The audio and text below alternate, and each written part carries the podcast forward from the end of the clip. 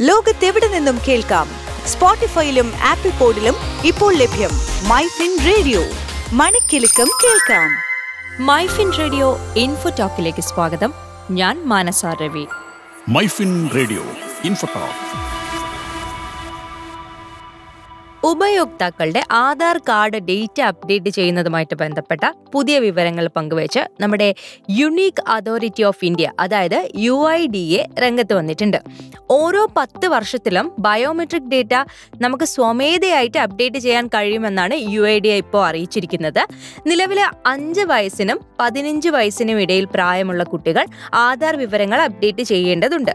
എന്നാൽ ഇനി മുതൽ ഇത് എല്ലാ ഉപയോക്താക്കൾക്കും ബാധകമായിരിക്കും. പത്ത് വർഷത്തിലൊരിക്കൽ അവരുടെ ബയോമെട്രിക്സ് ഡെമോഗ്രഫിക്സ് തുടങ്ങിയവയൊക്കെ അപ്ഡേറ്റ് ചെയ്യാൻ യു ഐ ഡി എ ആളുകളെ പ്രോത്സാഹിപ്പിക്കുകയാണ്. അപ്പോൾ ഒരു വ്യക്തിക്ക് ഒരു നിശ്ചിത പ്രായം കഴിഞ്ഞാൽ അതായത് എഴുപത് വയസ്സ് കഴിഞ്ഞാൽ പിന്നീട് പുതുക്കേണ്ട ആവശ്യമില്ല. മേഘാലയ നാഗാലാൻഡ് ലഡാക്ക് എന്നിവിടങ്ങളിലെ ഒരു ചെറിയ ശതമാനം ആളുകളെ ഒഴികെ രാജ്യത്തെ ഭൂരിഭാഗം ആളുകൾക്കും ആധാറുണ്ട്. എൻ ആർ സി പ്രശ്നം കാരണം ഈ എൻറോൾമെന്റ് വൈകിയാണ് മേഘാലയയിലൊക്കെ ആരംഭിച്ചത്.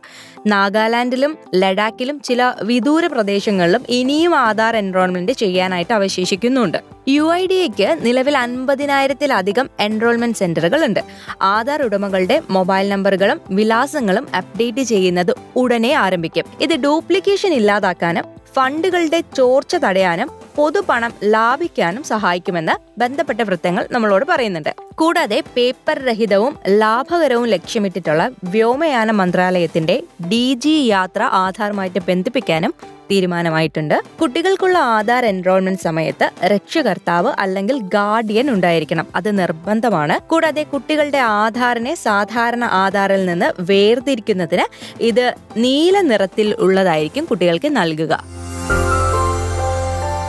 ഇൻഫോടോക്ക്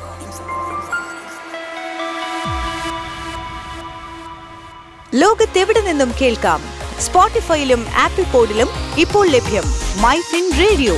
മണിക്കെലക്കം കേൾക്കാം.